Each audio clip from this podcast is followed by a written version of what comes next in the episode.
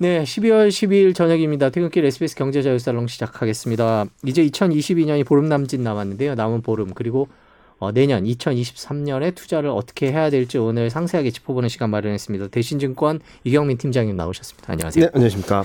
네, 요 며칠 사이에 가장 눈에 띄는 네. 기사는 어, 중국 시진핑 주석의 중동 방문인 것 네. 같아요. 사우디아라비아랑 만나고 뭐 네. 여러 가지 얘기들이 나오는데 저희가 기사를 준비했는데 일단 그 네네. 기사를 잠깐 보고 저걸 어떻게 해석을 해야 할지 음. 한번 짚어주셨으면 좋을 것 같아요. 먼저 첫 번째 기사입니다.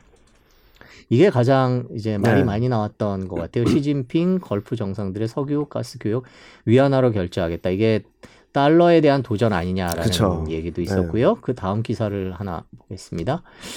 에, 뭐 시진핑 방문 중국과 협력 강화 아랍의지 반영했다. 분위기는 많이 좋았던 네, 것 같고요. 그 다음에 이제 외신들을 한번 보겠습니다. 음, 블룸버그를 보면 시진핑 주석이 사우디에 더 많은 원유 거래를 약속했다. 라는 식의 얘기를 했고요. 아마 사우디 수출의 아, 20% 넘게가 가장 네. 많은 게 중국이죠. 맞습니다. 그래서 어, 이런 얘기를 했던 것 같습니다. 자, 여기까지 살펴봤는데요. 자, 이 시진핑 주석이 약간 도발을 한 것 같아요. 미국에 대해서. 이게 음. 주식시장이나 이런 데 무슨 별 반응은 없는 네. 것 같긴 한데 뭐 내년, 내후년 이런 식으로 영향을 미치지 않을까 걱정은 되는데 어떻게 전망하십니까? 일단은 지금 음, 원유에 대한 위안화 거래가 갑자기 나온 건 아니거든요. 네. 몇년 전부터 계속 얘기가 됐던 건데 추진은 해왔던 추진은 거죠. 해왔던 네. 거고 노력을 해왔지만 아직까지 가시적인 성과나 이런 뚜렷한 변화가 있는 건 아니거든요. 어, 그런데 이번에는 제가 눈여겨봤던 것은 음, 굉장히 뉴스가 많이 나오고 굉장히 많은 것들이 있었긴 했지만 좀 디테일하게 따져보면은 3년에서 5년을 천천히 추진하자라는 쪽이거든요. 내일 당장 거래를 확 늘리겠다라는 것도 아니고요. 그리고 음, 또 하나는 지금 시진핑 주석이 굉장히 많은 것들을 해주겠다라고 얘기를 했어요. 네옴시티에도 엄청난 투자를 하고, 뭐, 방위 부분에 있어서도 서로 협조하고, 뭐, 여러 가지를 하고, 어, 이제 위안화 거래를 좀 늘리도록 해줘. 뭐, 이런 식이었는데, 지금 뉴스를 보면은 당장, 어, 내일이라도 네. 위안화 거래가 확 터질 것 같다라는 네. 걱정들 많이 하시는 것 같아요. 네. 그런데 저는 이게 음, 몇 년 전부터 있었던 얘기고 굉장히 오랜 기간을 두고 진행될 거라서 어, 당장 단기간에 시장에 충격을 줄 만한 변수는 아니다. 다만 굉장히 위협적인 뉴스는 맞다. 아, 특히 음, 17개 중동 지역의 정상들이 시진핑 하나를 만나기 위해서 모인 거거든요. 네. 이건 상당히 의미가 있는 것 같아요. 음. 중동에서 영향력을 키우고 있다라는 것을 미국에도 좀 보여준 거고. 어, 그래서 G20 정상회의에서 분위기가 굉장히 좋았잖아요. 네.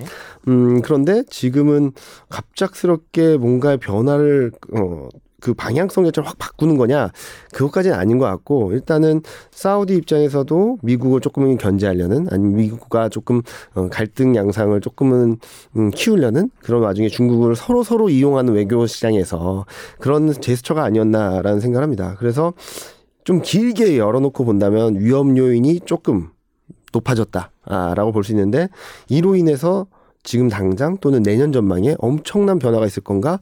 그것까지는 아닌 것 같다라고 말씀을 드릴 수 있겠죠. 미국 입장에서는 어 신경이 쓰일 것 같긴 해요. 조금이라도 맞습니다. 위안화로 거래가 된다. 음. 몇년 후에 그러면 미국에서는 미국은 지금부터 준비하지 않을까 대비하지 않을까 이런 생각도 드는데요. 그렇죠. 지금 현재 보면은 G20 정상회담에서 굉장히 분위기 좋게 끝나긴 했지만 어 저런 하나 하나의 빌미들이 시장에서는 그리고 미 국 입장에서는 굉장히 거슬리는 내용이죠. 어 그리고 음 일각에서는 음, 페트로 달러에 대해서 도전을 했던 나라들은 다 망했다. 네. 미국이 어떻게 해서든 경제적 타격이든 군사적 타격이든 줄 수밖에 음. 없었다라는 얘기를 하면서 굉장히 공포감을 조성한 듯한데, 근데 사우디한테는 그럴 수는 없는 것 같아요. 어, 왜냐면은 어, 일각에서는 어, 지금 미국이 사우디 원유의 의존도가 5% 미만으로 떨어지고 있다. 그래서 칠 수 있다라는 얘기도 하는데 근데 거꾸로 생각하면 어 사우디의 군사력의 75%가 미국에 의존하고 있고요. 네. 그리고 사우디가 미국 주식에 투자하고 있는 게 10조 달러 이상이라는 어, 얘기를 하다. 네. 오, 엄청나거든요. 네. 네.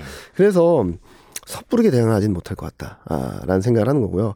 그래서 중국에 대응했던 것처럼 특히 바이든 대통령 같 옛날에 트럼프 대통령 같았으면은 뭔가 액션이 바로 취해졌을 텐데 바이든 대통령 같은 경우는 조금은 그 스크럽을 짠다든지 아니면 구체적인 계획을 가지고 이렇게 압박하는 스타일이라서 지금 당장 뭔가 액션이 취해지긴 좀 어렵지 않을까. 일단 공은 미국 쪽으로 넘어간 게 맞는데 어, 지금 미국 상황도 만만치 않은 상황이고 경제도 좀 불안정하고 다행히 지금 중간 선거도 이제 끝났고 음, 민주당이 어느 정도 승리하는 걸로 끝났고 그렇기 때문에 좀 시간적 여유를 갖고 바라보지 않을까라는 생각을 하는 거고요. 그럼 내년에 뭔가 액션이 취해지지 않을까라는 예상을 할 수도 있는데 저도 그 부분은 계속적으로 팔로우하고 트레이킹을 해야 되겠죠. 왜냐면은 리스크 요인이 어, 좀 더 높아졌기 때문에 근데 이 리스크가 증시나 경제에 어느 정도 파장을 줄지는 계속적으로 봐야 되긴 하는데 저는 내년까지는 좀 쉽지 않겠다. 왜냐면은 지금 미국 경제가 좀 점점점 안 좋아지고 있거든요. ISM 제조업 지수도 지금 50 밑으로 내려갔고 어 전반적으로 경기가 둔화되고 좀 둔화 속도가 좀 빨라지는 상황에서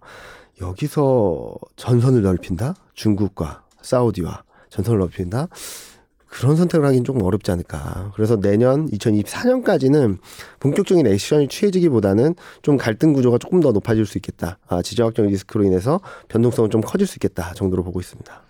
그 요번 시진핑 주석의 중동 방문과 관련해서 뭐 이제 여러 가지 얘기들이 네. 왔는데 그러면 이게 뭐 이제 지금 올해는 다 지나갔으니까 네. 내년 유가 전망이나 이런 데 좀 영향을 미칠까요? 음. 뭐별 움직임은 일단 없는 것 같아요. 아, 예. 오늘 같은 경우 본다 하더라도 진짜로 이게 엄청난 이슈였다면 유가, 달러, 위안화 엄청난 변화를 줘야 되거든요.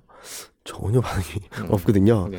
그래서 일단은 단기 임팩트는 제한적이다. 그리고 음 한국이 북한 미사일에 대한 적응 그리고 어, 코로나19 확진자 수에 대한 금융시장의 적응, 그리고 그런 것들을 좀 염두에 두신다면은 임팩트가 경제적으로 그리고 금융시장이 파급력을 주기까지는 좀 임계치를 넘어서진 않았다라는 생각을 하고 있고요. 거기까지 가는 데는 시간이 걸릴 것이다라고 보고 있고 지금 너무나도 이 이슈가 너무 확대 재생산된다거나 아니면 너무나도 어 크게 보기에는 시간은 필요한 요인인데, 그러니까 한 3년에서 5년 정도의 시간을 가지고 위험 요인으로 점점 커져 어, 나올 수 있는 이슈는 맞는데, 이거를 당장 내년 전망에 녹이기에는 음, 좀 쉽지 않다라고 생각하고 있고, 저희도 그 가능성은 열어놓되, 전망이 지금 당장 반영하는 건 아니다라고 생각을 하는 거죠. 네. 네, 그리고 이제 중국 얘기를 해봤고 지금 또 나오는 뉴스들이 이제 CPI랑 FOMC 뉴스가 가장 많이 나옵니다. 그렇죠. 그런데 일단 이번 주에 나올 기사 중에 CPI 발표가 있습니다. 어떻게 네. 전망하세요? 둔화는 될 겁니다. 네. 둔화는 그러니까 음, 지난달이 7.7%대로 진입했잖아요. 뭐 그거보다 더 떨어질 것 같긴 해요. 코어 CPI도 더 떨어질 것 같은데 자 그럼 여기서 시장이 기대하는 surprise 모멘텀이 될 것인가? 어, 저는 그건 좀 쉽지 않다라고 생각을 하고 있어요. 일단은 음, 지금 컨센서스 기준으로 보면 지난달만큼 레벨이 한 번 더 떨어질 수 있다라는 전망이 들어오고 있는데 어, 지금 현재 시점에서 그 정도 레벨은 아닐 것 같다. 음. 아, 그래서 surprise 모멘텀보다는 조금은 한 템포 물론 어 물가가 안정이 되는 속도가 좀 더디네. 이번에 PPI에서도 좀 반등을 하는 네. 모습 보여줬지 않습니까? 음. 그리고 또 하나는 이제부터 고민을 해야 되는 것은 물가가 빠르게 떨어진다고 해서 시장이 좋아할까? 아, 라는 부분이거든요. 아, 네. 빠르게 떨어지면 뭐 금리를 덜 올리니까 더 좋아하지 않을까 뭐 이런 생각은 음, 할수 있는데요. 그렇게 얘기할 수 있는데 빠르게 떨어짐으로 인해서 기대할 수 있는 부분을 좀 많이 반영된 것 같아요. 지금 시장이 이미 2023년 하반기에는 두 번 금리 그러니까 50bp 금리 인하할 수 있다는 전망이 들어와 있거든요. 근데 연준은 pivot 아니다. 정책 전환 아니다. 네. 아직 금리 인상 사이클이다라는 강조하고 있죠. 그러면은 여기서 물가가 더 떨어진다라고 해서 75bp, 100bp 금리 인하를 기대할 것인가? 그건 좀 아닌 것 같거든요. 음. 더 중요한 문제는 물가가 왜 떨어지는 거죠. 경기가 안 좋아져서. 라는 부분들에 대해서는 간과해서 안 된다. 지난달에 물가가 surprise가 나왔던 이유들을 또 하나 면밀히 따져보면은 첫 번째는 중고차 가격이 많이 떨어졌고요. 두 번째는 의류, 의류, 어, 옷 가격이 많이 떨어졌습니다. 세 번째는 의료 서비스. 의료 서비스는 뭐 보험료 통계나 이런 것들을 revise 하면서 나타나는 현상이긴 한데 요 세 가지 항목을 보면은 전부 다 수요와 관련된 음, 분야죠.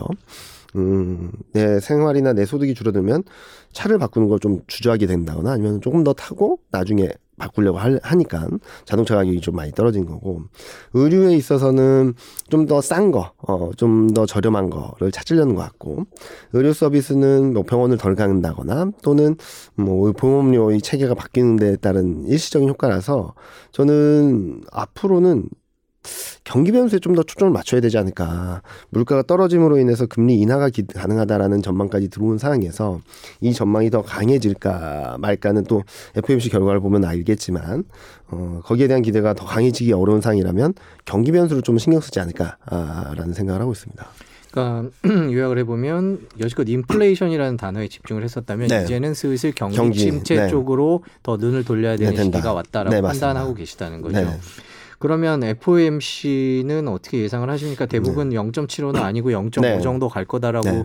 뭐전 세계가 그렇게 보고 있는 있죠. 것 같은데 네. 역시 대신과도 마찬가지로 보고 계시죠. 저희도 0.5 금리 인하 아, 금리 인상을 하려 할 것으로 예상을 하고 있고 컨센서스도 지금 70% 이상 다 0.5로 보고 있어요. 그리고 파월 연준의장이 11월 30일 날 기조회견에서도 금리 인상 속도 조절이 임박했다라는 얘기를 하면서 12월에 50bp 금리 인하가는 금리 인상 가능성을 열어놓은 상황이거든요.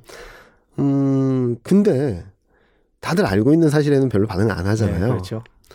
그래서 저는 이번 FMC에서 중요한 것은 점도표라고 생각합니다. 점도표요. 그러니까 네. 이제 얼마나 더 오를지 네. 연준 의원들이 점을 찍어 점을 찍어서 말씀하시는 네. 거죠. 어, 보면은 뭐 연준 홈페이지 가면 다매 네. 그 3월, 6월, 9월, 12월 달에 공개를 하게 되는데 9월 달에 점도표가 어떤 평균치가 있었냐면 2023년 점도표 평균이 4.6 4.6이요. 네. 네. 24년 점도표 평균이 3.9. 0.7%포인트, 70bp 금리 인하 가능성을 열어놔서 지금 시장이 기대를 하는 거예요. 2023년도 후반 하반기에 2024년은 내려갈 거다. 네네. 그리고 점도표 분포를 본다 하더라도 23년 여기 다 몰려 있는데 다 여기 밑에 있기 때문에 아 대부분 연준 위원들이 23년, 24년 지나면서는 금리 인하할 걸로 예상을 하는구나라고 하면서 시장의 금리 인하 기대를 막 하고 있는 거죠. 어, 그러면은 일단 금리 인상 속도 조절이 들어온 상황에서 파월 연준위장이 말한 것은 상단은 더 높아질 수 있다라는 얘기를 하고 있어요. 그래서 23년은 얼마나 높아질까? 이게 첫 번째 관건이겠죠. 시장이 어느 정도 반영한 것은 5.15% 정도까지는 반영을 한 것 같아요. 그래서 5% 정도면은 어, 시장이 걱정했던 수준에서 크게 벗어나지 않았다. 또는 5.25를 넘어선다라고 하면은 어이구 더 많이 올릴 것 같은데 라고 걱정을 하겠죠. 그래서 어 23년 점도표는 5.2, 5.1 이 정도 수준이면 크게 충격을 받지 않을 거다라고 생각하는데 더 중요한 건 24년일 것 같아요. 음. 왜냐면은 지금 23년하고 24년하고 70bp 갭이 있는데 어, 연준 위원들, 파월 연준 의장 모두 다 금리 인하에 대한 시장의 기대를 좀 경계하는 모습들을 보여주고 있거든요. 그리고 11월 30일 날 파월 연준 의장이 말한 것 중에 하나가 어, 너무 빠른 통화 정책 완화가 더 위험하다는 것을 경고한다라는 그 정도로 되게 세게 말했어요. 그러면 제가 생각하기에는 23년 점도표도 올리겠지만 24년 점도표도 좀 많이 올려서 이 갭을 좁혀 버리려고 할 것 같아요. 그러면은 어, 지금 10월, 11월 지나면서 시장이 어, 올라온 데의 한 축이었던 아, 23년에는 금리 인하 가능해. 라는 기대가 후퇴하지 않을까. 라는 걱정을 좀 하고 있죠. 그래서 어 표면적으로는 금리 인상 속도 조절이란 카드를 꺼내 들었고 현실화되긴 했지만 실질적으로는 아직까지 금리 인상 사이클은 끝나지 않았어. 어, 23년 하반기에 금리 인하 기대 너무 과해. 라는 시그널을 던져주면서 시장에는 좀 변동성을 좀 야기할 수 있는, 음, 계기가 되지 않을까라는 걱정을 하고 있습니다. 그러니까 이번 FOMC에서 저희가 봐야 될 건 뭐 0.5냐, 0.75냐 이게 아니라 네. 2023년과 2024년을 점도표가 어떻게 예상하고 네, 있는지 그렇죠. 연준 의원들의 예상, 연준 의원들의 예상이 담겨져 있는 점도표에 달려 있다라는 네, 거군요. 네. 네, 이제 FMC를 보려면 점점 공부를 많이, 많이 해야 되는 그런 네. 상황이 계속 이어지는 것 같아요. 맞습니다. 뭐 마침 2023년, 24년 얘기를 해 주셨으니까 내년 전망으로 얘기를 좀 넘겨 넘어가도록 네. 하겠습니다. 대신증권 내년 전망 나왔죠. 네, 네뭐 나왔죠. 뭐또 대, 일단 자세히 들여다보기 전에 대충 요약을 해주시면 어떤 요약을 해주시면 한마디로 저희 타이틀이 반전 드라마예요. 네. 어, 안 좋아지면 안 좋아질수록 좋아질 게 많아진다. 좀 당황스러우실 수도 네. 있는데 네.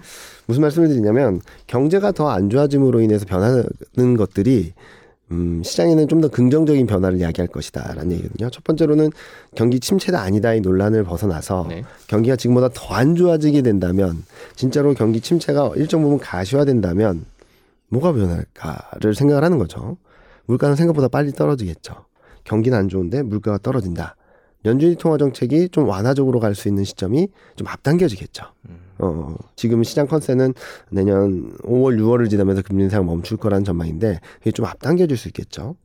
어, 그러면은 시장은 달러는 슬로해지고 원화는 강해지고 그러면서 외국인 수급은 좀 풀리고 이미 많은 유동성들이 다시 한번 시장을 움직이면서 시장에 유입되면서 자산 시장에는 좀 긍정적인 변화가 있을 것이다. 어, 그럼 경기는 더 안 좋아지는 거 아니에요? 내년 내내? 음, 기저효과만으로도 내년 하반기에는 좋아지는 모습이 나올 거고요.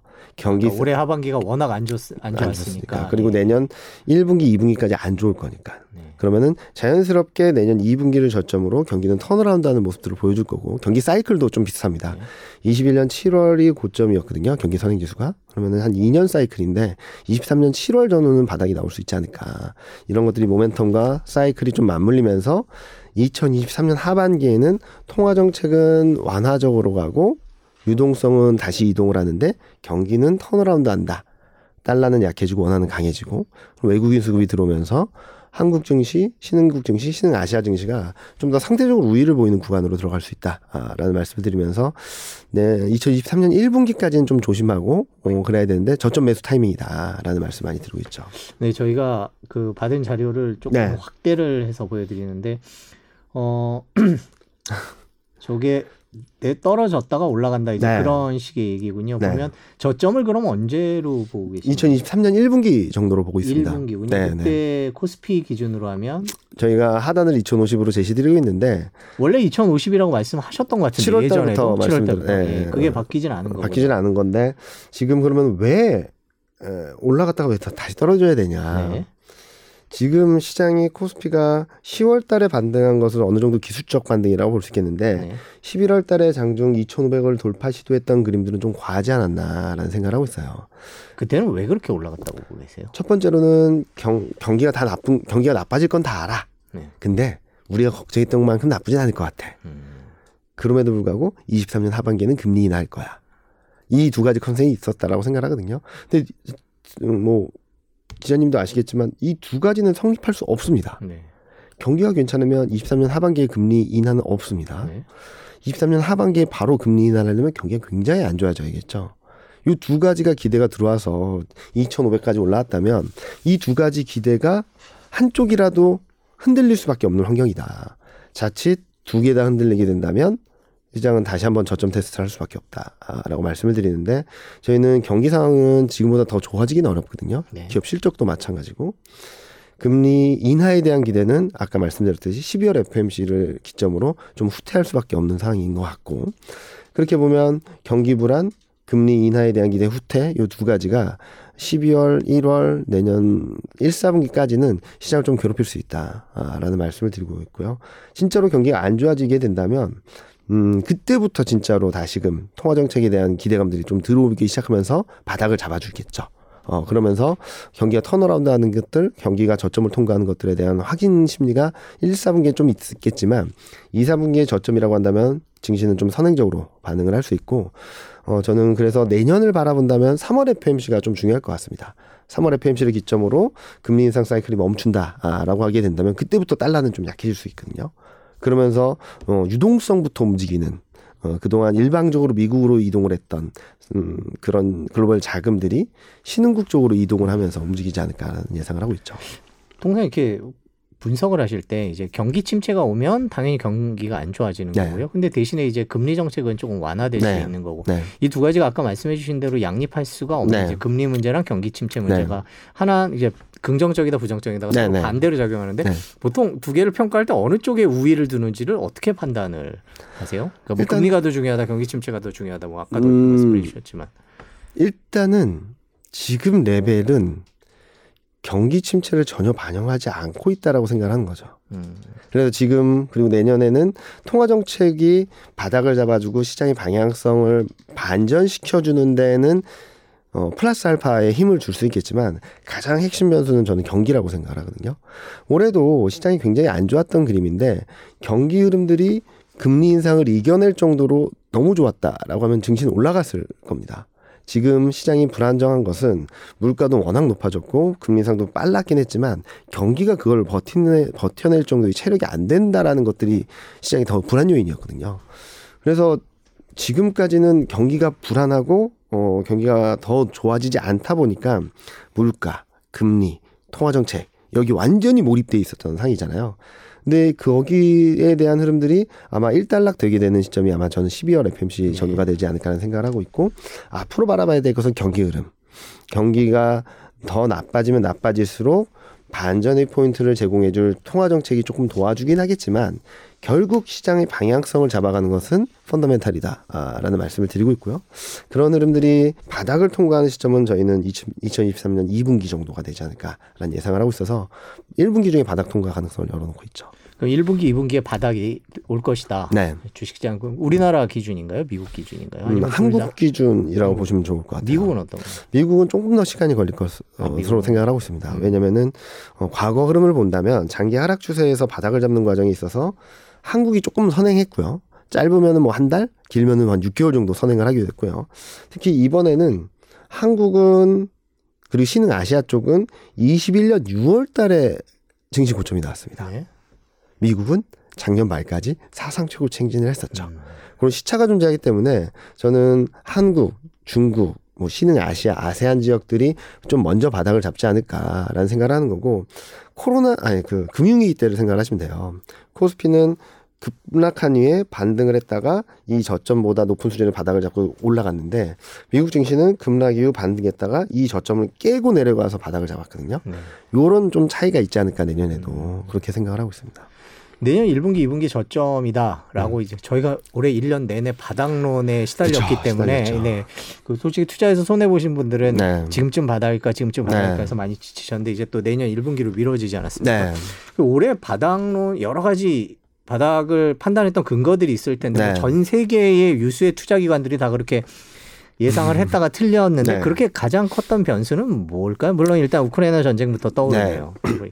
어 작년에도 그렇고 올해도 그렇고 저희도 view를 바꿨죠. 네. 작년 10월 2020년 10월 달에 저희도 아 우리가 생각했던 궁금한 병목 현상이 제대로 안 풀리고 있고 더 심해지고 있다. 경기가 좋아지긴 어렵다. 물류가 묶여 있으면 경기는 더 안 좋아지는 쪽으로 갈 수밖에 없고 물가는 예상보다 높을 수 있다. 그래서 어 저희가 작년 2020년 10월 달에 21년 1분기 중에 2,600 간다라는 말씀을 드렸었고 저희도 그랬어요. 21년 전망, 올해 22년 전망을 하면서 자, 그러면은 이제 바닥을 잡았으니까, 음, 상반기에는 반등을 찾는 과정이 있겠지만, 등락은 있겠지만, 하반기에는 좀 좋아지지 않을까. 21년 말에 그렇게 전망을 했었는데. 1년 전에 네, 그런 전망이 나왔었죠. 했었는데, 네. 하반기 전망을 하면서 좀 바뀌었죠. 어, 첫 번째로는 우크라이나 러시아 전쟁, 두 번째로는 중국 제로 코로나 정책. 아, 네. 두 가지인데요. 그러니까 이 두 가지가 하나의 이슈로서 끝났으면 저희도 2050이라는 밴드를 제시하진 않았을 것 같아요. 근데 왜 뭐가 문제였냐면은 첫 번째로는 이 두 가지가 전부 다 물가 에 영향을 줄 수밖에 없는 여, 상황이었고요. 물가에 시차를 두고 영향을 주면 이제 통화 정책에 영향을 줄 수밖에 없고 통화 정책에 영향을 주면 경기에 영향을 줄 수밖에 없는 거잖아요. 지금 물가 통화 정책에 영향이 줬고 이제 들어올 게 경기 변수라고 생각하거든요.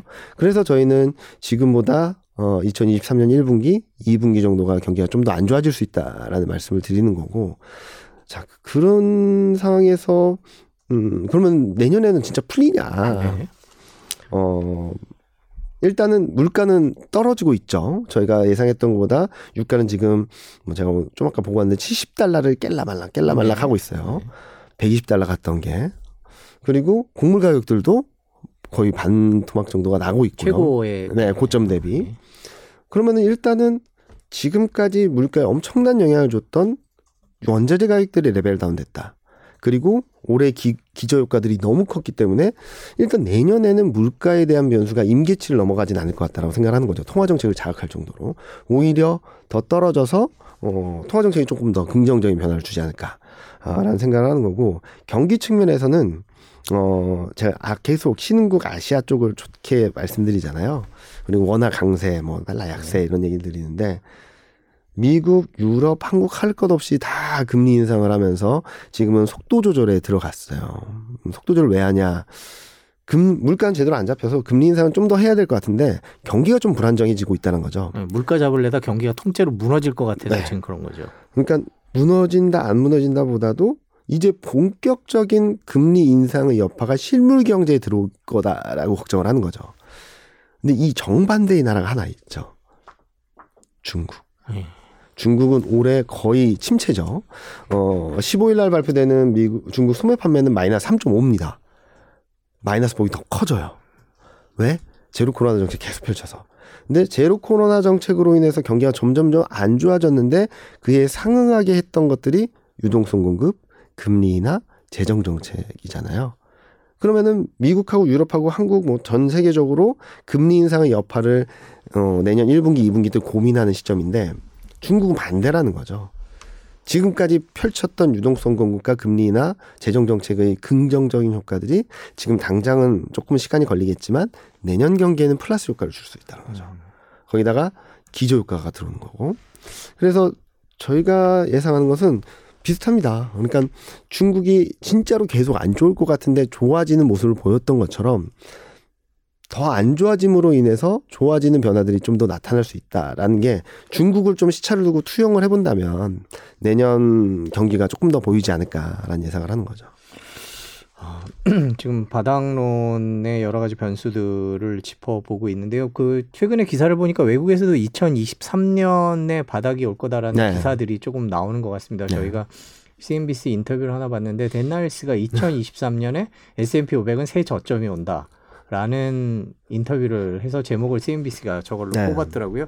대부분 저기서도 분석하는 게 팀장님 지금 말씀해 주시는 거랑 비슷한데 네. 결국에는 경기 침체 가 본격화되면 그때 한번 떨어진다 이렇게 네. 요약을 하면 될까요? 그거를 봐야지 제, 진짜 저점이 나올 거고 그런 다음에 통화 정책이 좀 완화적으로 가는 가, 그림에서 시장이 바닥을 잡고 경기 방향성이 경기가 영원히 떨어지는 건 없거든요. 항상 사이클이고 모멘텀 측면이라서 그러면은 새로운 바닥이 나오게 되고 그런 turnaround 과정에서 통화 정책까지 좀 완화적으로 간다면 좀 긍정적인 그림을 다시 한번 그려볼 수 있는 음, 도화지가 펼쳐진다라고 볼 수 있는 거고요. 또 하나는 많은 분들이 그러면은 그렇다고 해서 유동성이 새로 공급되는 건 아니지 않냐. 어, 저는 유동성이 어디 숨어 있고 수그러 있고 안전한데 피해 있다라고 생각하거든요. 그렇게 되면은 통화 정책이 막 금리 인상 사이클을 걸어오던 걸 멈추게 된다면 다시 움직이겠죠. 다시 나오겠죠. 그런 것들을 좀 기대해 볼 수 있지 않을까. 지금 여전히 미국 중앙은행이 갖고 있는 자산 규모가 8조 5천억 달러 이상이거든요. 네. 8조 9천억 달러를 넘나들던 게 좀 줄어든 거건 맞는데 코로나19 이전 4조 달러보다도 두 배 이상이 많습니다. 여전히 유동성 많고요. 그리고 또 많은 분들이 신용위기나 유동성 위기를 걱정을 하시는데 저는 그건 아닌 것 같아요. 지금 시장이 불안정한 것, 음, 금융시장이 좀 불안정해지면 어떡하냐라고 걱정하는 것은 여러 번 금융기관들이 그, 그, 그, 그런 것들을 겪어봤기 때문에 특히 금리 인상을 좀 많이 하고 유동성을 흡수하는 과정에서 2019년에 한번 크게 당해봤기 때문에 초과 지중 중기비금을 엄청나게 쌓는 거예요. 네. 2조 달러 이상 쌓았거든요. 그러면은 진짜 신용위기가 올까라는 생각을 하는 거죠. 그리고 이 자금은 시장이 움직이게 된다면 다시 한번 새로운 유동성 공급처럼 움직이지 않을까라는 생각을 하고 있어서 저는 첫 번째 바닥, 아, 진 바닥은 어, 경기가 많이 안 좋음으로 인해서 통화 정책이 전환되는 진짜 전환되는 시점. 어, 그리고 방향성 자체가 위쪽으로 가는 그림은 경기가 바닥을 통과한다라는 시그널을 보여주는 시점이 좀 진바닥이 나오면서 방향성 자체를 위쪽으로 만들어주지 않을까라는 예상을 하고 있습니다. 지금 힐러님께서 질문을 해주셨는데 2050선까지 하방이 열려 있다고 얘기하는데 그럼 내년 상반기 뭐 1분기나 혹은 2분기 때 2050선까지 한번 떨어질 수 있다라는 어 일단은 그쵸 저희가 2050을 제시드리긴 했는데 네. 뭐안 갔으면 합니다만 안 갔으면 하죠. 네. 그래서 음 저도 거기까지 무조건 갑니다라기보다는 전저점 수준부터는 조금씩 조금씩 매수 관점으로 접근해도 괜찮다라는 말씀을 드리는 거거든요. 어, 저희도 정확한 바닥을 예측하기는 거의 불가능합니다. 네. 어, 그리고 언더슈팅이 나올 수도 있고요. 저희 예상보다 높은 수준에서 바닥을 잡을 수도 있고. 음, 그래서 저는 2130이 직전 저점이었잖아요. 만에, 만에 하나 그 선, 그 선을 지키는 과정을 보여주게 된다면 그때부터 조금씩 매수해서 떨어지는 만큼 좀 비중을 늘려가자라는 차원에서 말씀을 드린 거지 거기까지 까지 깨지니까 뭐 다 떠났다가 다시 들어가시죠 그렇게 말씀드리긴 좀 어렵겠죠. 그래서 좀 여쭤보고 싶은 게 지금 주식을 들고 있는 분들은 네.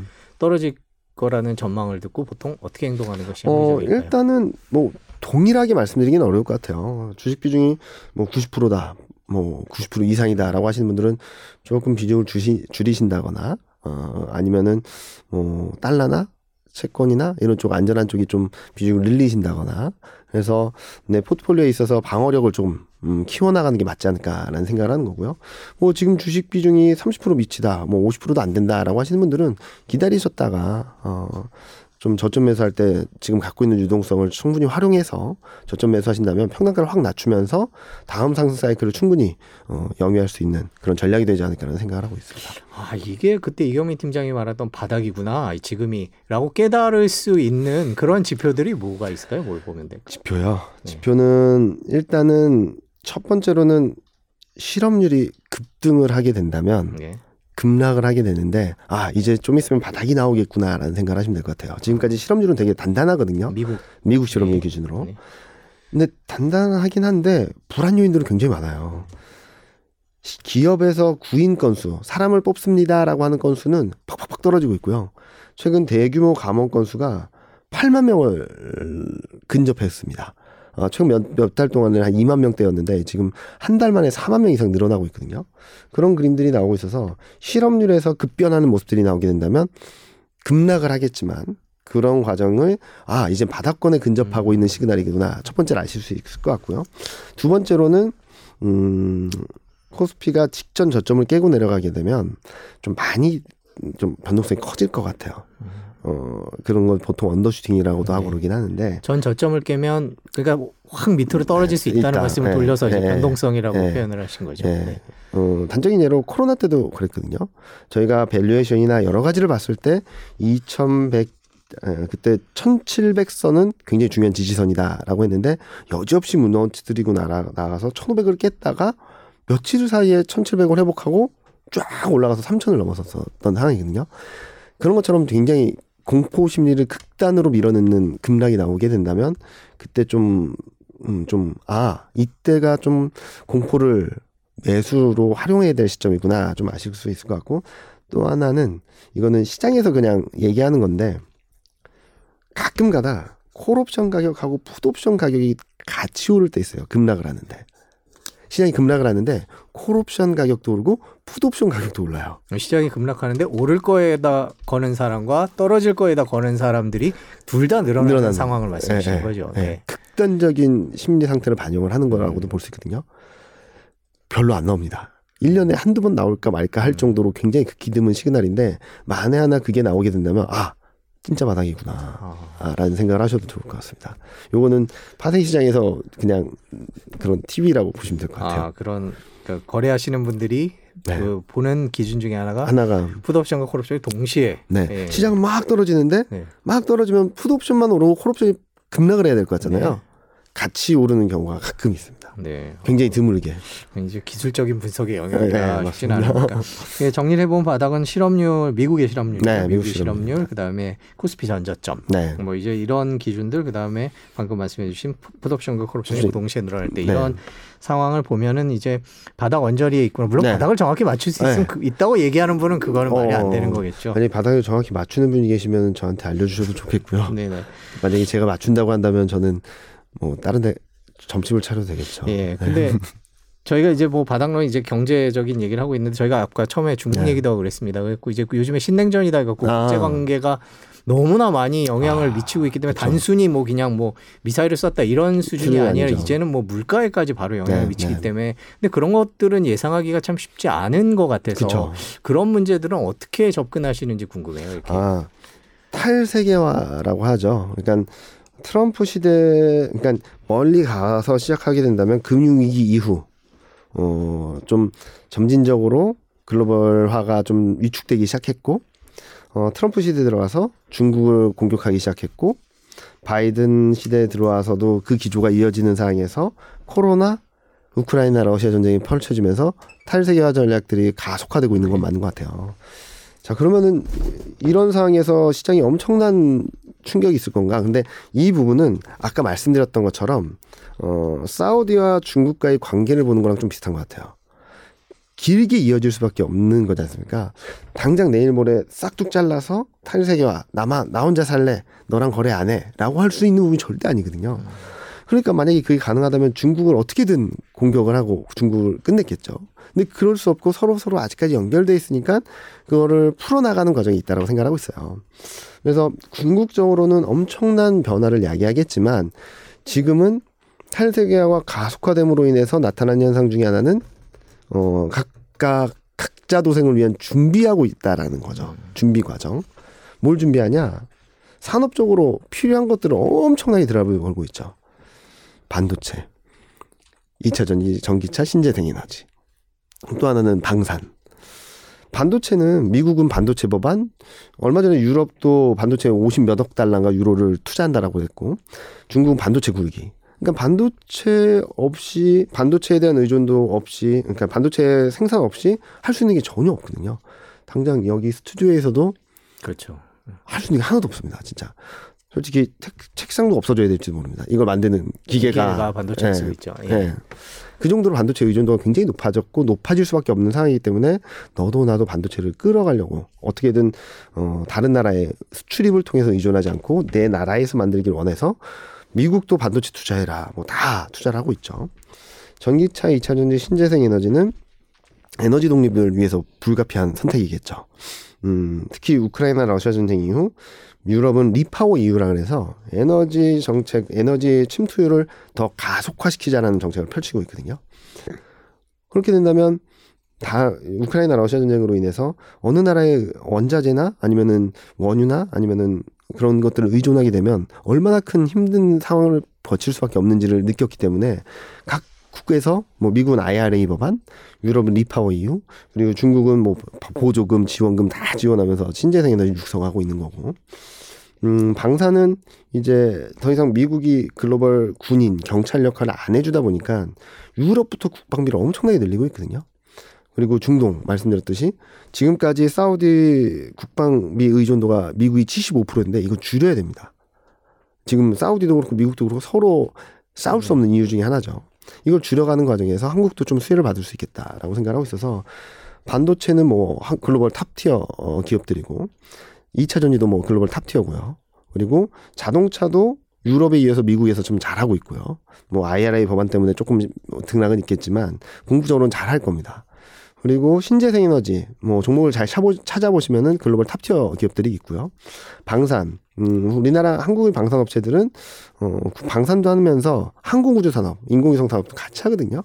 그런 것들 잘 눈여겨 보신다면 어, 먼 미래에는 엄청난 위기가 될 수 있겠지만 이 먼 미래를 가는 데까지 준비하는 과정들에 있어서는 몇몇 산업들의 모든 나라들이 올인할 수밖에 없다.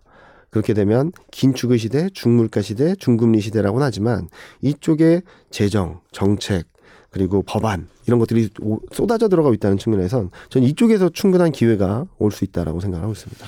그러니까 불확실성의 시대에도 정해져 있는 미래는 있다. 뭐 약간 네. 이렇게 들리네요. 그럼 그쪽 분야에 투자를 하는 것들 거 시 합리적일 수 있다 이렇게 말씀해 네. 주신 것 같은데요. 그 저희가 그 대신증권 자료를 보니까 2023년에 투자하면 저기 기업 이름들이 쫙써 네, 네, 있더라고요. 네, 네, 저희가 방송에서 그 얘기를 할 수는 없고 그 섹터 위주로 살짝 얘기를 다시 한번 정리를 했으면 합니다. 반도체 얘기를 해주셨는데 반도체 사이클은 어떤가요? 저희가 그 자료에 있는 표를 아. 하나 봤는데요. 이 표를 좀 설명을 해주셨으면 아, 좋겠어요. 아 이게 뭐냐면은 네. 많은 분들이 반도체 더 안 좋아질 거야라고 다들 말씀하시고 사이클 얘기를 많이 네. 하죠. 그리고 네. 이익 전망도 더 하향 조정될 거야라는 말을 굉장히 많이 네. 하죠. 저도 그럴 것 같습니다. 그런데 여기를 보시면은 음, 무슨 말 할 수 있냐면 반도체는 지금 실적 측면에서 바닥을 향해 가고 있다라고 말씀드릴 수 있을 것 같아요. 영업 이익률이란 겁니다, 저게. 이제 어. 왼쪽에 파란색이 영업이익률, 빨간색이 순이익률인데 음. 무슨 말씀을 드리고 싶냐면 지금 내년 전망에 있어서 반도체 영업이익률이 9.6%예요. 네. 과거 어느 사이클보다도 이익 레벨이 낮습니다. 낮네요. 네. 그런데 그러면은 눈높이가 충분히 하향 조정됐다는 얘기거든요. 음. 여기서 좀 더 떨어진다라고 해서 새로운 하락 하강 사이클이 아니라 바닥을 잡아가는 과정이다라고 볼 수 있겠죠. 그래서 저는 저런 그림 때문에 그러니까 반도체의 이익 사이클에서 이익 사이클, 업황 사이클에 있어서 충분히 눈높이가 낮아져서 바닥권을 향해 가고 있다라고 보는 거죠. 그럼 저런 통계는 영업 이익률 전망이나 이런 것들은 어디서 나온 음, 자료들인가요? 저희 그러니까 뭐 여러 사이트에 가면은 전 증권사의 추정치를 합해서 보여주는 아, 네. 사이트가 있어요. 네. 거기 거를 받아서 하는 건데 거기 보면은 지금 이익에 대한 레벨이 2021년 하반기부터 쭉 등락은 했었지만 쭉 떨어져서 9.6까지 내려온 거죠. 네. 좀더 떨어진다고 하더라도 여기서 뭐 8, 7, 0으로 가지는 않을 것 같아요. 지금 표를 다시 한번 보면요. 음, 9.6을 내년에 네 전망이 들어오는 거죠. 경기 침체가 충분히 반영된 건가요? 만일에 2023년, 2024년 경기 침체가 계속 길어진다면 저 전망치는 또 달라질, 달라질 수 있겠죠. 네. 근데 어, 실적에 대한 눈높이 과정에서 본다면 반도체에 대한 눈높이는 이미 많이 낮아졌다. 음. 여기서 더 떨어진다라고 하더라도 바닥을 잡는 과정이다라고 보는 거고 그래서 저것 때문에 저는 외국인들이 어, 반도체 업종을 조금씩 조금씩 사고 있다라고 생각을 하는 거죠. 외국인들이 얼마나 우리나라 반도체 업종을 사고 반도체 있습니까? 지금 최근 분위기를 좀 전해주세요. 보여드리면 네. 외국인 입장에서는 그러니까 7월 이후 꾸준히 사고는 있어요. 거의 10조 가까이 샀거든요. 뭐 중간에 판 것까지 합쳐서 그 중에 80% 정도는 반도체 아니다 아니야 60% 정도는 반도체, 네. 2, 30% 정도는 2차 전지예요. 음. 그러니까 반도체하고 2차 전지에 좀 많이 집중돼 있다라고 보시면 될 것 같은데, 음, 어 외국인이 꾸준히 사는데 왜 시장을 내년 1분기까지 불안정하게 보느냐.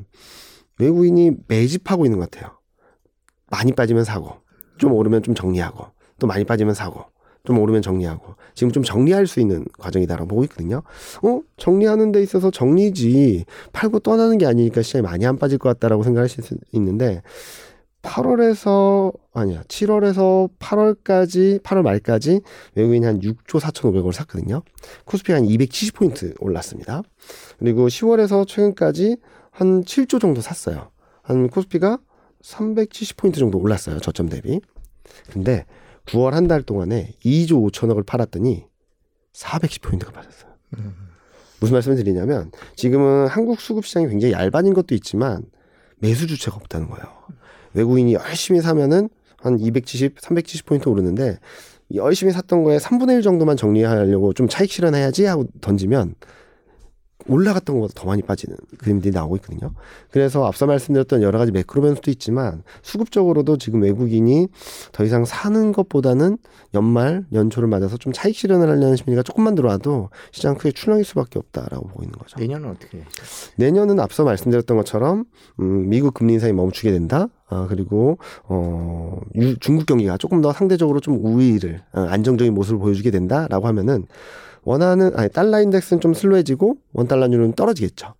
그럼 외국인 수급은 그때부터 좀 적극적으로 들어오지 않을까. 거기다 경기 턴어라운드까지 보여주게 된다면 한국 수출도 좋아질 것이고 그렇게 되면은 외국인 수급은 자연스럽게 시장의 우호적인 변화를 보여주면서 방향성을 만들어주지 않을까라는 예상을 하고 있습니다. 종목 얘기는 잘 안 합니다만 삼성전자 얘기는 좀 여쭤봐야 될것 네. 같아요. 뭐 묶어서 여쭤볼게요. 삼성전자와 SK하이닉스 우리나라 투자자분들이 아직도 여전히 많이 그렇죠. 갖고 있는데 그 샀던 가격이 아직도 모르지 못한 경우가 많은 것 같아요. 그 어떻게 전망을 하십니까? 뭐, 내년엔 일단은 음 삼성전자는 뭐 전저점을 깨지는 않을 것 같다라고 생각을 하고 있고 그리고 하이닉스도 전저점을 깨고 내려가고 있는데 좀 더 떨어진다 하더라도 바닥권에 근접하고 있다라고 생각을 하고 있어요. 그리고 내년에는 1분기를 지나면서 어, 내년 말에는 지금보다 훨씬 더 높은 레벨로 갈 수 있다. 특히 저는 어, 내년 전망을 하면서 좀 더 긴 호흡을 바라보면서 어, 반도체가 시장을 끌고 갈 수 있다. 2016년, 17년과 비슷하게.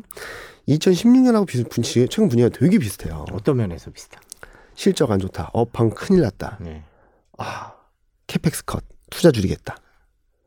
전 그때도 삼성전자 혼자 안 줄이고 있었거든요. 네. 전 기업들이 투자를 줄였었죠. 그 다음에 나왔던 게 뭐냐면은 2016년 하반기부터 turnaround 한 겁니다. 실적이 업황도 왜 수요가 이 정도 예상이 됨에 따라서 투자 계획을 세운 거죠. 근데 이걸 줄이면은 수요가 우위를 보이는 구간으로 자연스럽게 들어가면서 반도체 가격은 오르고 업황도 turn하고 실적도 개선되는 그런 그림으로 만들어졌던 거거든요. 이번에도 좀 비슷할 거다라고 보고 있죠. 그래서 저는 내년에 너 하나만 사면 뭐 살래? 그러면 반도체. 음. 가장 탑픽으로 생각을 하고 있습니다. 그럼 하나 더 산다 그러면 하나 두 번째는 뭐가 있을까요? 아까 뭐 이, 얘기 중에 2차, 2차 전지였던 네, 것 같아요. 2차 전지요. 2차 전지인데 어 2차 전지는 조금 음, 음, 좀 늦게 사시는 게 좋을 것 같아요. 아, 왜 그러시죠? 음, 일단은 2차 전지가 최근까지 굉장히 많이 올랐거든요. 음. 특히 세트 업체들. 어, 미국 모멘텀에 대한 기대가 굉장히 강하게 들어왔어요. 근데 미국 모멘텀은 내년부터 조금씩 조금씩 조금씩 들어오는데 이게 너무 좀 많이 반영됐다. 미국 모멘텀이라는 게좀 IRA 법안 네. 통과되면서 미국의 공장을 짓고 있는 기업들이 굉장히 수혜를 받을 수 있다라는 기대를 하는 거고 IRA 법안이 통과돼서 이제 수혜를 받고 보조금을 지급하면 자동차 판매가 많이 늘어날 거야. 막 이런 기대들이 막 복합적으로 들어왔거든요. 근데 경기가 안 좋아지고 진짜 경기 내 소득이 줄어드는데 차를 바꿀 사람은 별로 없겠죠. 그렇죠. 그리고 또 하나 변수는 유럽입니다. 유럽. 유럽 경기는 진짜 역성장을 예상을 하고 있거든요. 2023년 GDP 성장률 전망을 보면 유로존 전체가 마이너스 0.1, 영국이 마이너스 0.8, 독일이 마이너스 0.7. 다 역성장을 예상을 하고 있어요. 근데 이거에 대한 부분들은 아직 주가가 반영하지 못했다라고 생각하고 있어서 반도체는 바닥권을 향해 가고 있다라고 생각하는데 2차 전지는 특히 세트 업체들은 좀 많이 출렁였다가 좀 새롭게 바닥을 그러니까 전체적으로 깨고 내려가지는 않겠고요. 어, 충분히 조정을 받은 뒤에 바닥을 잡을 거고 먼저 움직일 수 있는 것은 소재 쪽. 어, 그래서 저희도 어, 2차 전지 하는 친구한테 얘기하다 보면 세트 업체 좀 많이 올랐다 최근 들어서.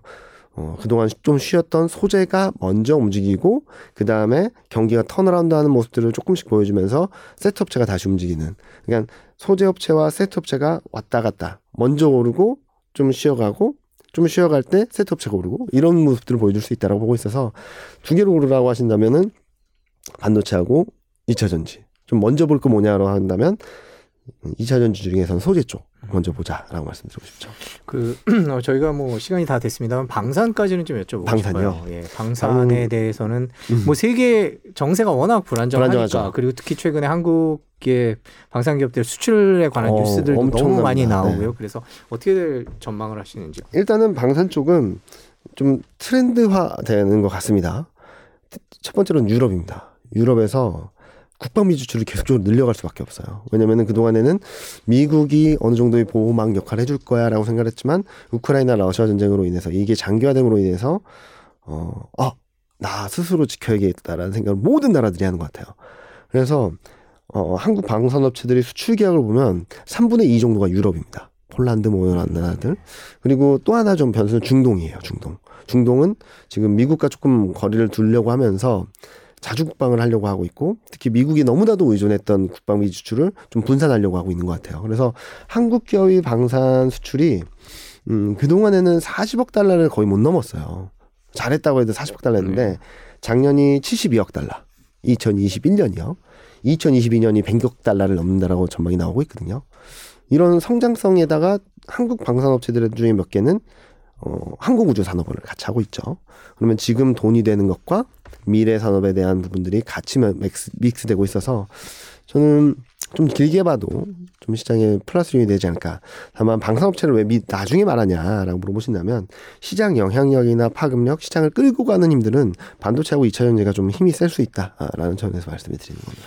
네, 그 뭐 이미 안 좋았던 올해는 잊어버리고 이제 2023년에는 잘 해봐야 되겠다라고 생각하시는 분들이 뭐 많을 텐데 그쵸. 그럼 2023년 투자 어떻게 하면 좋을지 정리를 해서 지금까지 아, 정리를, 해서요? 정리를 해서 요약을 한번 네. 마지막으로 해주시면 좋을 것 같아요. 일단은 지금은 좀 서두르지 말자. 좀 조심하자. 현금을 들고 있죠. 네. 네. 조금은 유동성이 많으신 분들이라도 매수 타이밍을 조금 늦춰서 내년 1분기 중에 어, 코스피가 많이 떨어졌다 또는 어 이렇게 떨어져도 돼? 정도 싶을 때부터 분할 매수하자. 좀 나는 이규민 팀장이 말한 것처럼 그렇게 불안정하지 않을 것 같아라고 하더라도 각자 생각하신 range에서 분할 매수한다는 생각을 하시는 게 좋을 것 같다라는 말씀을 드리고 있고요. 분할 매수하는 데 있어서는 지금 글로벌 트렌드들 그리고 탈세계화 전략을 좀 더 기회로 활용할 수 있는 반도체, 2차 전지, 전기차, 신재생 에너지, 방산 이쪽들을 좀 주목해서 본다면 음 23년, 24년까지 어, 진짜 몇 년 만에 buy and hold할 수 있는 전략이 되지 않을까라는 예상을 하고 있습니다. 네, 지금까지 2023년 경제 전망을 찾아봤습니다. 이제 뭐 오늘부터 점점 바닥에 가까워지는 거죠. 그쵸. 그러니까 네. 네, 대신 증권 좀 길게 본다면요. 네, 네, 길게 본다. 예, 저희가 또 모셔서 얼마나 네. 바닥에 가까워진지 나중에 또 들어보도록 하겠습니다. 오늘 긴 시간 고맙습니다. 네, 감사합니다. 네, 내일은 한양대학교 김광석 경영교수 모시고요. 2023년 경제 전망 해보는 시간 갖도록 하겠습니다. 연말에 가까워질수록 또 내년에 대한 궁금증이 많은데요. 저희가 많은 분들 모셔서 계속 얘기를 들어보는 시간 마련하도록 하겠습니다. 오늘도 긴 시간 시청해 주셔서 고맙습니다. 내일 뵙겠습니다.